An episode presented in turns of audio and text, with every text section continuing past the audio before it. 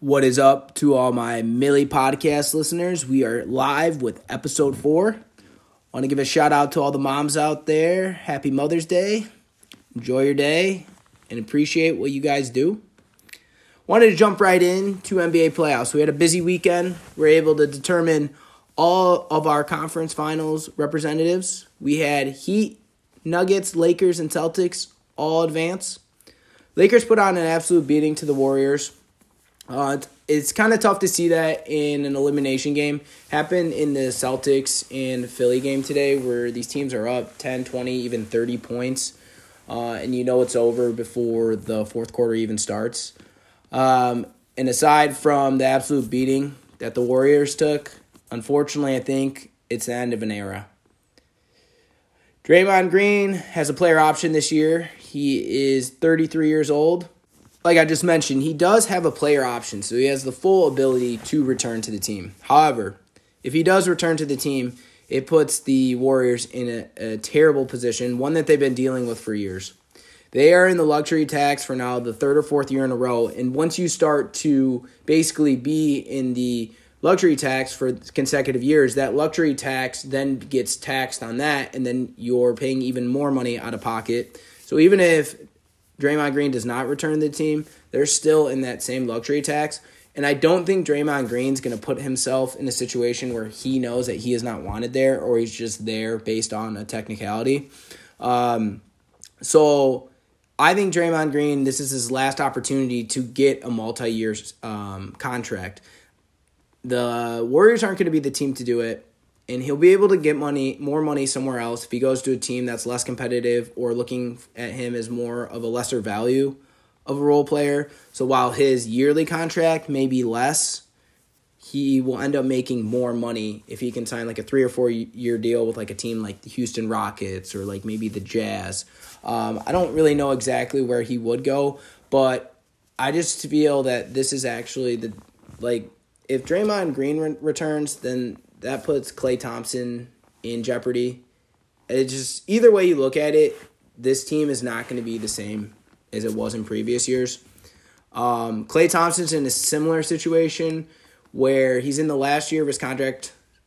Um, he's age 33 as well, and he's set to make $43 million. Klay Thompson is not worth $43 million a year.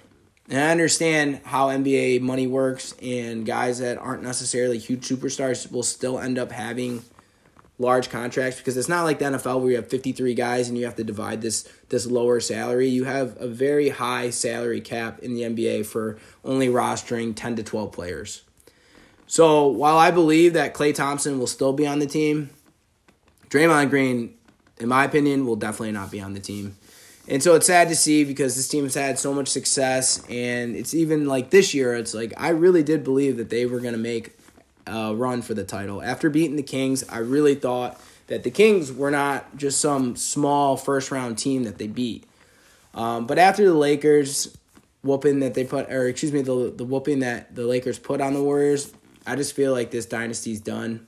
They have other problems with other players as well, so the small chance that they run back the, the same three core guys, I don't see them being as successful as they were this year, which is unfortunate. But it's one of those things when you're watching these dynasties, when you're watching these great group of guys, not just the Warriors, you really have to like embrace these moments because there's a time where it, it kind of comes out of left field. Like, hey, if the Warriors would have won a championship, they probably make it work. They probably change some money. They probably extend some contracts. But the fact that they lost to the way that the Lakers they did I don't see them running this team back. Um, Lakers take on the Nuggets. The spread is set to five and a half. That favors the Nuggets. I'll take the uh, Nuggets to win, but the Lakers to cover. Uh, my prediction is this game goes about six, seven games. I really do like the matchup, uh, but I don't have a winner yet. It's not a, um, a t- uh, excuse me, it's not a series that I feel super confident about, and I have to watch a couple games before I decide who I'm going to take in that one. Uh, Nuggets ended up defeating the Suns in six, which brings me to my next point. Um, I wanted to talk about the future of the Suns real quick. I believe that that Kevin Durant trade is going to hurt this team for years to come. Feel like teams get tunnel vision and they try to give up their future, their young assets, and their draft picks just to get over the hurdle, just to get over the hump. Like, oh, you know what? We're a good team, but I don't think this roster can make it to an NBA championship. So they go ahead, they trade Mikal Bridges, Cam Johnson, four draft picks, and a, and a, uh, and a pick swap. So now you're in the situation that you have a 38 year old point guard in Chris Paul that's already dealing with nagging injuries he's had problems for years where he won't show up in some games or at least more in some series later in the playoffs. He always has some sort of injury, and even if it's not an injury, it's uh, it's it's a production standpoint. Um, you also traded for a guy that will be 35 next year. Kevin Durant will be 35 the following season. He's 34 right now.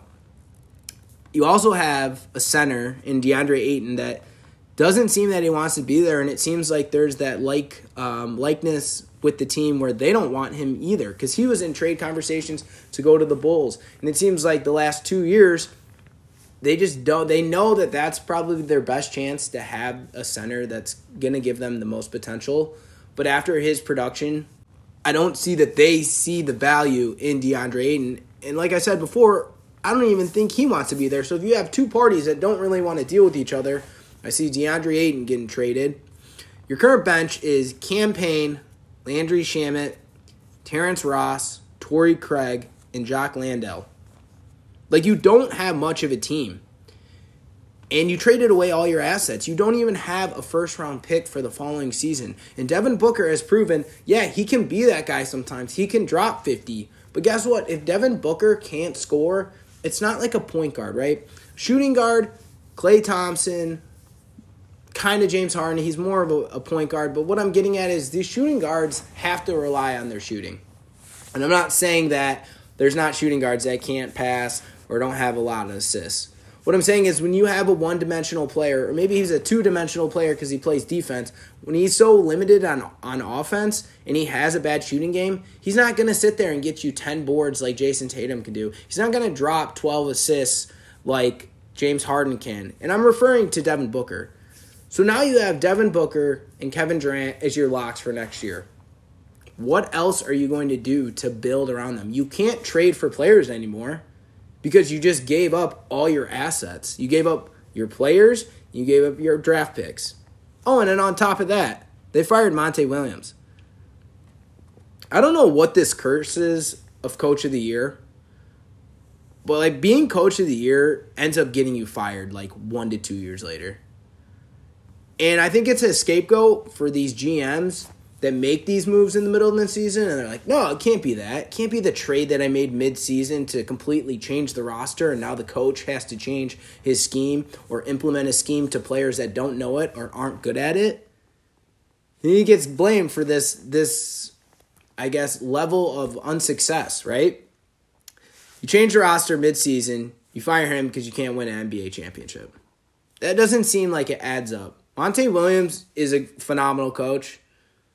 I'll I would like to put him in the top five, but if you want to disagree with that, because there are some Hall of Famers that are locks that are just better than him. He's a top ten coach at a minimum, right? Now you fired him. Now you don't have any assets. Now you don't have any draft picks. You just completely screwed your future to try and just get that championship that you wanted this year. And now you're going to be stuck with problems for years to come. All right, our next matchup was Miami Heat defeated the Knicks in six. Uh, it's just straight up incredible what the Miami Heat are doing. Uh, they basically have Bam, Bam Adebayo and Jimmy Butler and a bunch of role players. Tyler Herro's out. Never really had any other star players to really pick up the slack when those two main guys aren't able to do what they have to do. So that's why I think it's incredible what what they're doing because these role players have stepped up and it's been Max Strus some nights. It's been uh, Caleb Martin. It's been these type of guys. Um, but the main part of that is I think it goes back to coaching. Uh, Erik Spoelstra has had success. He took a similar roster in the Heat four years ago to an NBA championship. And you want to know why that I respect that so much is because he didn't get fired when they underperformed.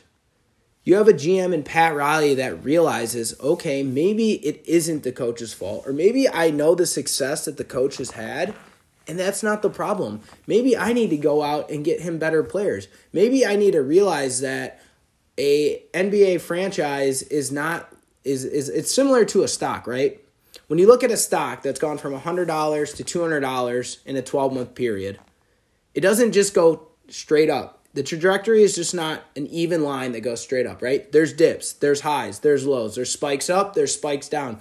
But if you look at the grand scheme of the entire thing, you notice, okay, we had this roster, we were able to do this. Now we're here. Now we're making NBA finals and we're seeing success. You're not going to just see straight success. You're not going to just go from 40 wins to 50 wins to 60 wins to 70 wins. That's unheard of, right?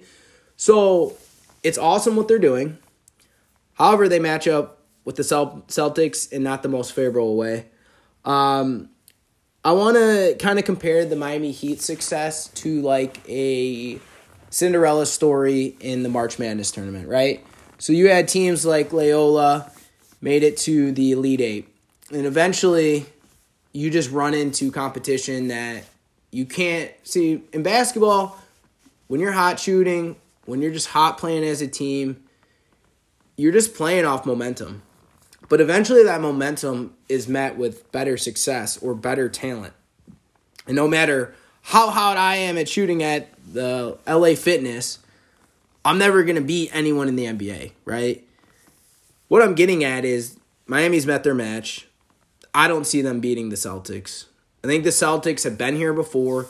They're kind of like, um, they're not like the Warriors, but with that same concept that I always try to talk about with the core. They've had, they've had Al Horford, Jayson Tatum, Grant Williams, Marcus Smart. They've had a core that's played together. And I just don't see them letting Miami beat them. I think Miami will give them a run for their money. I think it's going to be Celtics in six. Line for game one is set at minus eight. Celtics at home. I like Celtics to win and cover. All right, I want to go right into our next segment. Uh, things that don't make sense. John Morant and guns. I just can't wrap my head around the decisions that this guy makes. Okay, first time he gets caught with a gun. It's because he's flashing it. He's probably pretty buzzed at the club he's at. He's probably on some Henny. Okay, he does his thing. He's feeling a little tough. Flashes the gun. Maybe doesn't know if it's going to get seen like it did because, you know, he's, he's Ja Morant. Now, maybe not that big of a deal to him. Okay, fine. He gets suspended for eight games, slap on the re- wrist, says he's going to quote unquote counseling. Then he go- goes around two months later does the same exact thing he just got in, fr- in trouble for. I mean, what are you doing with a gun and going on IG Live so much? It's one thing to do your thing, act gangster, have your Glock on you, stay strapped, do what you got to do, my guy. But at the same time, do it in privacy. It's not like other people are taking pictures of this guy and he's just getting caught in a bad situation. It's like, yeah, it fell out of my pants, popped up on the ground. You're flashing it like you're Chief Keef. You're not Future. You're not 50. You're not Lil Wayne. You're Ja Morant, dude. And I get it. A big problem is this guy's a superstar. he's 23. He's a kid. I get it. I'd probably be doing this same dumb stuff at 23 as he Actually, at 31, if I was an NBA star, I'd be doing probably worse. But the thing is, I'm not an NBA star. You're Ja Morant. Get some better friends. It's not other people putting you in a bad situation. You're incriminating yourself. Like, how dumb can you be? I wouldn't be surprised if he's suspended for the entirety of next season because it's an extremely bad look for the NBA, and Adam Silver's not going to put up with this. I'm sure they had a lengthy conversation the first time it happened. the fact that it didn't happen three, four, five years later literally happened two months ago, or excuse me, the, the two situations that happened are two months apart. Like, come on, Ja. Stay off Instagram Live. You know, I always got to throw in some NFL talk. So I wanted to talk about this Bryce Young video that's out there. Um, so there's a very, very casual video of Bryce Young breaking the huddle in training camp. Well, it's not training camp yet, but OTAs or whatever it is. Comes out, breaks the huddle. I'm telling you, this guy looked like an absolute little boy. He looked like a middle school kid on varsity. And after seeing that video, I know I was big on CJ Stroud not doing well.